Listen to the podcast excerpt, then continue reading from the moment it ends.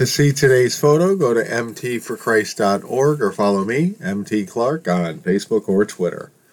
Good morning. Today's photo of a headlight illuminated Waite Road in the silhouette of trees, barns, and farmyard buildings of the Allen Waite Farm comes to us from yours truly as I stop my car to capture the magic moment of experiencing twilight on the shortest day of the year, yesterday, the winter solstice.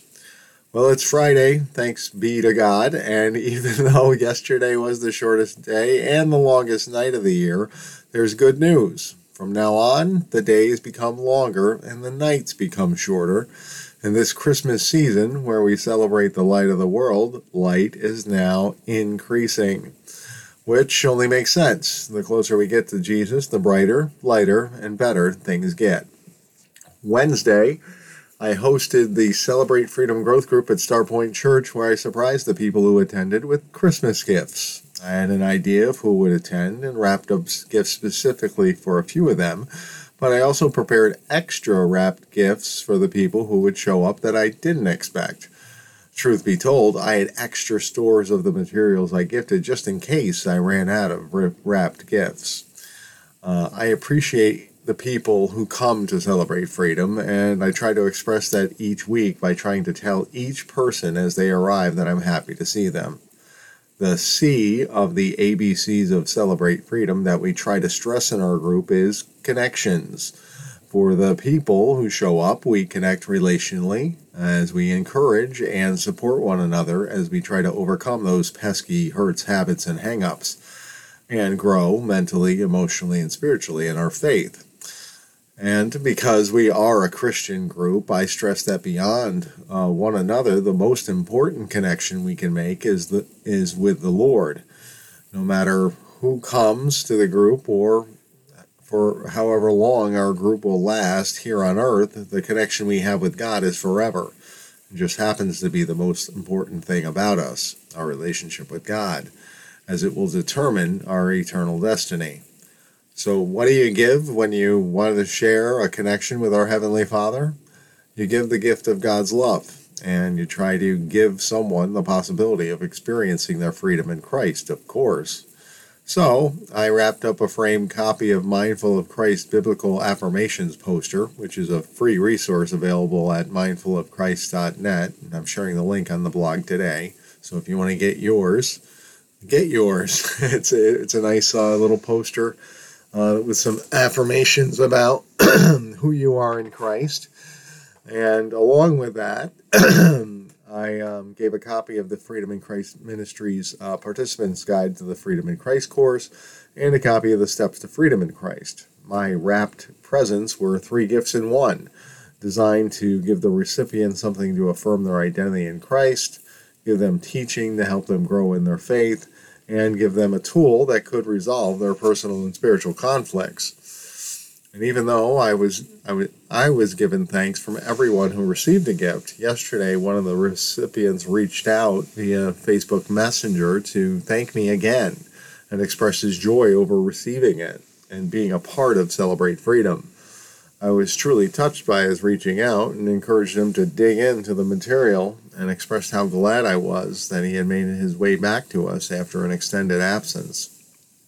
Unbeknownst to me at the time, he also shared his gratitude for the gift I gave him publicly with a Facebook post, and I was delighted to see that he was using it as he declared that he had uh, read 30 pages of the Freedom in Christ Participants Guide already. At Christmas, you really want to give gifts that people like, but you are really touched when you see them enjoying and using them. And it is my hope that the three gifts I gave to the people that celebrate freedom will bring them, um, uh, bring them to a place where they can better receive the gift that God freely offers to all of us: peace with Him through faith in Jesus Christ, Jesus is the only gift that can truly satisfy us. And if we looked for satisfaction in anything else, we'll be eventually disappointed. Do you believe that? it's true. And to bring that truth home a little more, I am sharing a short message from Dr. Neil Anderson uh, that I received as a daily devotional uh, email back on December 9th. Anderson writes about the importance of what we believe and how it relates to our overall satisfaction and joy in life. And I think is appropriate for Chris, the Christmas season because many uh, will be looking for satisfaction from what's under their Christmas tree when they should be looking for, for it from the gift that comes from above. Anyway, Dr. Neil Anderson writes What we believe. You believe that God is one, you do well. The demons also believe and shudder. James 2:19. And now he really writes, we all have some beliefs about the world we live in. Whatever we think will make us happy, satisfied, successful, etc., is what constitutes our belief system. We are walking right now by faith according to what we already believe. Be assured that the world system we were raised in didn't establish a biblical belief system in our minds. Because we came into this world separated from God, we learned to live our lives independently from Him. We were conformed to this world. Unless we were raised in a perfect Christian home, much of what we learned to believe didn't reflect biblical truth if you believe that you will only be satisfied by possessions, then you will probably never be satisfied. Jesus revealed that satisfaction does not come from material things. And he said in Matthew 5 6, Blessed are those who hunger and thirst for righteousness, for they shall be satisfied. If you believe you are successful because of status or the amount of toys you accumulate, you will certainly be at odds with Scripture. God has a different standard by which we are to evaluate and achieve success. Joshua 1 8 states, This book of the law shall not depart from your mouth, but you shall meditate on it day and night, so that you may be careful to do according to all that is written in it. For then you will make your way prosperous, and then you will have success. We can't make up our own definitions of satisfaction or success or determine what we want to believe. Faith must have an object, and for the Christian, the object is God and His Word. The only difference between Christian faith and non Christian faith is the object of our faith. To think that we will get what we want if we believe with all our hearts is a faith based on selfish desires. It originates within ourselves and depends on our own definition of faith. It's a form of religious self hypnosis. It's like the Christian who says, I don't know the Bible, but I have faith. For that person, faith is a substitute for knowledge and a compensation for ignorance. And uh, Lord, I choose to believe today that you are the source of everything I need in life. I place my faith in you alone. And that was from Dr. Neil T. Anderson. I thank Dr. Neil Anderson for his work. It has been used by the Lord to help me and many others who experience their freedom in Christ. And I hope that today's message will encourage you to be specific in what you put your faith in and where you seek everything you need in life. I'll give you a hint. It comes from God and His Word and is fully realized when you put your faith in and decide to follow Jesus. So thank God it's Friday and keep walking and talking with Him as you continually put your faith in and follow Jesus. Today's Bible verse comes uh, verses come to us from the quick scripture reference for counseling by John G. Kruis. This morning's meditation verses come from the section on church discipline. And today's verses come from Revelation chapter 2, verses 14 through 16. From the New Living Translation, the Word of God says, But I have a few complaints against you. You tolerate some among you whose teaching is like that of Balaam, who showed Balak how to trip up the people of Israel. He taught them to sin by eating food offered to idols and by committing sexual sin. In a similar way, you have some Nicolaitans among you who follow the same teaching. Repent of your sins, or I will come to you suddenly and fight against them with the sword of my mouth. Today's verses fall under the 11th point of our Counseling Reference Guide's resource section on church discipline. And that 11th point is Jesus rebukes the church that does not discipline.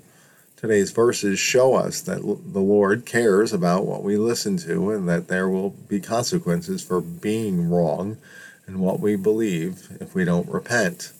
Historically, the Nicolaitans uh, may have taught a syncretistic Christianity with elements of Judaism, paganism, and occultism mixed in, where Christian theology and morality would have been compromised. As one of Balaam's claims to fame was leading the nation of Israel to intermingle with their pagan neighbors through sexual immorality and mixed marriages. The fact that Jesus says he hates them in verse 15 of the New King James Version of this uh, passage shows us that what we believe and what we do matters, and that we can't be complicit with other religions or practice things that go against God's Word. Regardless of what we profess to believe, what we allow ourselves to listen to and what we will do will reveal what we really put our faith in.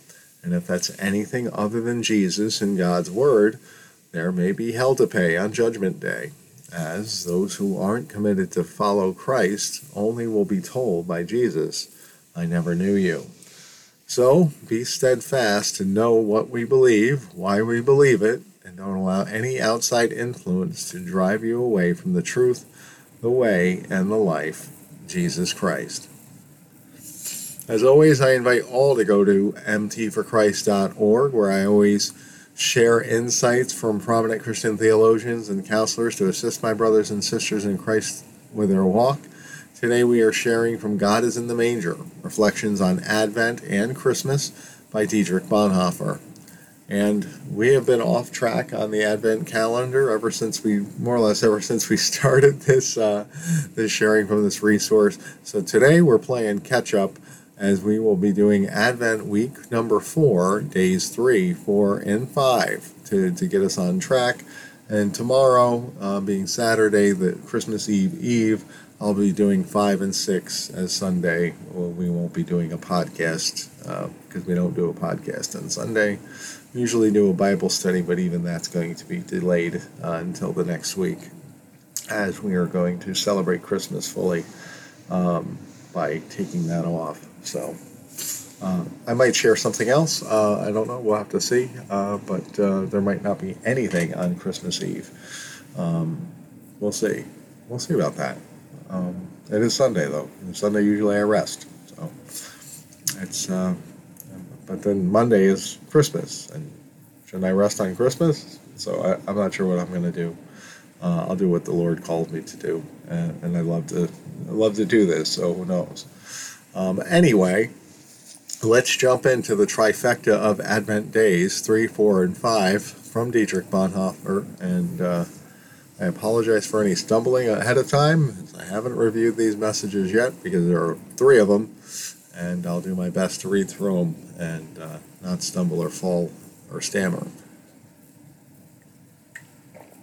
With that said, and a big glass of water, uh, we say uh, today's message uh, on day three of Advent is Christmas, fulfilled promise. By, by, and Bonhoeffer writes Moses died on the mountain from which he was permitted to view from a distance the promised land. When the Bible speaks of God's promises, it's a matter of life and death. The language that reports this ancient history is clear. Anyone who has seen God must die. The sinner dies before the promise of God. Let's understand what that means for us so close to Christmas. The great promise of God, a promise that is infinitely more important than the promise of the promised land, is supposed to be fulfilled at Christmas.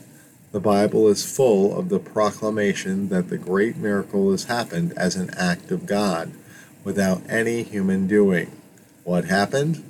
God had seen the misery of the world and had come himself in order to help. Now he was there, not as a mighty one, but in the obscurity of humanity, where there is sinfulness, weakness, wretchedness, and misery in the world. That is where God goes, and there he lets himself be found by everyone. And this proclamation moves through the world anew year after year, and again this year also comes to us. Then uh, our resource shares from a sermon to German speaking to a German speaking church in Havana, Cuba, from December 21st, 1930, where Bonhoeffer wrote or said, "We all come with different personal feelings to the Christmas festival. One comes with pure joy as he looks forward to this day, rejoicing of friendships renewed and of love." Others look for a moment of peace under the Christmas tree, peace from the pleasures of daily pressures of daily work. Others again approach Christmas with great apprehension. It will be no festival of joy to them. Personal sorrow is painful, especially on this day for those whose loneliness is deepened at Christmas time.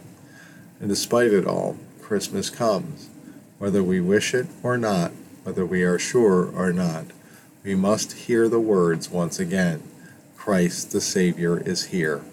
The world that Christ comes to save is our fallen and lost world, none other. And our resource shares from day three um, Luke 1 26 through 33. And the Word of God says, In the sixth month, the angel Gabriel was sent by God to a town in Galilee called Nazareth, to a virgin engaged to a man whose name was Joseph of the house of David. The virgin's name was Mary, and he came to her and said, Greetings, favored one, the Lord is with you. But she was much perplexed by his words, and pondered what sort of greeting this might be. The angel said to her, Do not be afraid, Mary, for you have found favor with God, and now you will conceive in your womb and bear a son, and you will name him Jesus. He will be great and will be called the Son of the Most High and the Lord God will give to him the throne of his ancestor David. He will reign over the house of Jacob forever, and of his kingdom there will be no end. Now we move on to day four, uh, where Bonhoeffer shares a message called The Great Turning Point of All Things. Bonhoeffer writes, What kings and leaders of nations, philosophers and artists, founders of religions, and teachers of morals have tried in vain to do, that now happens through a newborn child. Putting to shame the most powerful human efforts and accomplishments, a child is placed here at the midpoint of world history, a child born of human beings, a son given by God. That is the mystery of the redemption of the world. Everything past and everything future is encompassed here. The infinite mercy of the Almighty God comes to us, descends to us in the form of a child, his Son. That this child is born for us, this Son is given to us, that this human child and Son of God belongs to me, that I know him, have him, love him, that I am his and he is mine. On this alone my life now depends. A child has our life in his hands. And from a message called The Government Upon the Shoulders of the Child from Christmas in 1940, Bonhoeffer writes How shall we deal with such a child? Have our hands, soiled with daily toil, become too hard and too proud to fold in prayer at the sight of this child? Has our head become too full of serious thoughts that we cannot bow our head in humility at the wonder of this child?